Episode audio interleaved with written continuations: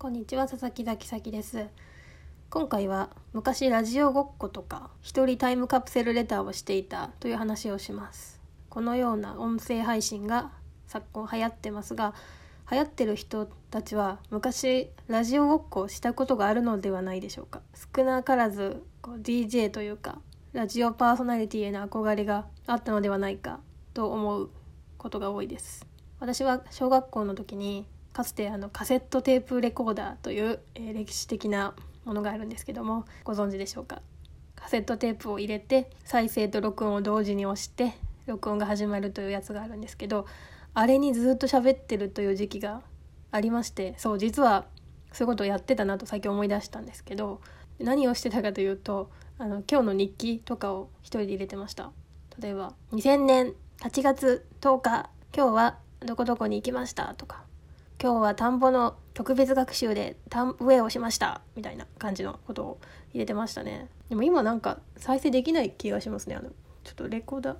いやちょっと今どうしてんだろう。あのちょっと再生できるかどうかわからないんですけど。であと本当はあのちょっと寂しい感じなんですけどあの一人であの誕生日のカウントダウンするっていうのやってましたね。残すところあと12歳も30分となりました。みたいなことをやってました。321はい13歳です。今年も頑張ります。みたいなことをやってました。でも今とやってることは一緒です。そうですね。まあそれをちょっと一人で喋ってるのもあったんですけど友達とラジオごっこする時もあってお便りをはがきではがきのサイズのあの切手が貼ってない用紙あるじゃないですか。あれに書いてラジオネーム恋するうさぎちゃんさんと大体恋するうさぎちゃんさんじゃないですか。あのポルノグラフィティの流行りましたからねあのミュージックアワーが。多分あれですね。あれの影響が大きいのかな。でラジオごっこしようぜって言ってはい、お便りが届きました。どこどここうらしいですね。はい。やって、それでは聞いていただきましょう。決名詞で桜みたいなことを やって、あの桜を別の CD プレイヤーから流すっていうのをこう3人ぐらいでやってましたね。いや、貴重な資料ですわ。本当に。でもあれ楽しかったですね。で、その時に自分の声聞いて、誰こいつみたいに思ってましたけど。であと自分でやってたのが、えーと、最近なんかタイムカプセルレターみたいな企画をネットで見たんですけど、えーと、誕生日の日に自分の来年の誕生日の自分に手紙書いてましたね。なんか今の現状を事細かに書いてそれをあの封印の箱っていうのがあって あの、まあ、誰の見られてないことを祈るんですけどそこの箱に入れて1年間開けないっていう自分で決めて13歳になった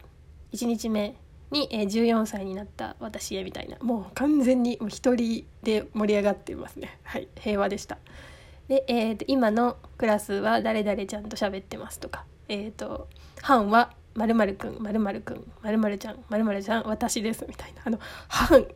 班の文化とか思い出したり好きな給食はとか私中学校も給食だったんでとか授業の先生はこの先生でとかえー、と月曜日塾火曜日なんとか習い事みたいなこう1週間の過ごし方とか見てるテレビとかちゃんと書いてあって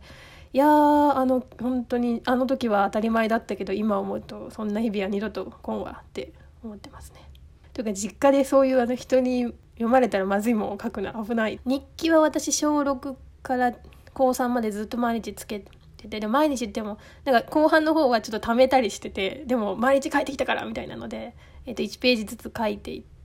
でもたまにこうまとめて書いたりしてでそれを、えーと、大学で家出る前に全部庭で燃やしましたね。なんか見られたらまずいと思って。もうもったいなすぎる。いやーでも、まあ、特に意味あのさらに選抜編は残ってるんですよ。選抜編あの年表みたいな。自分のあの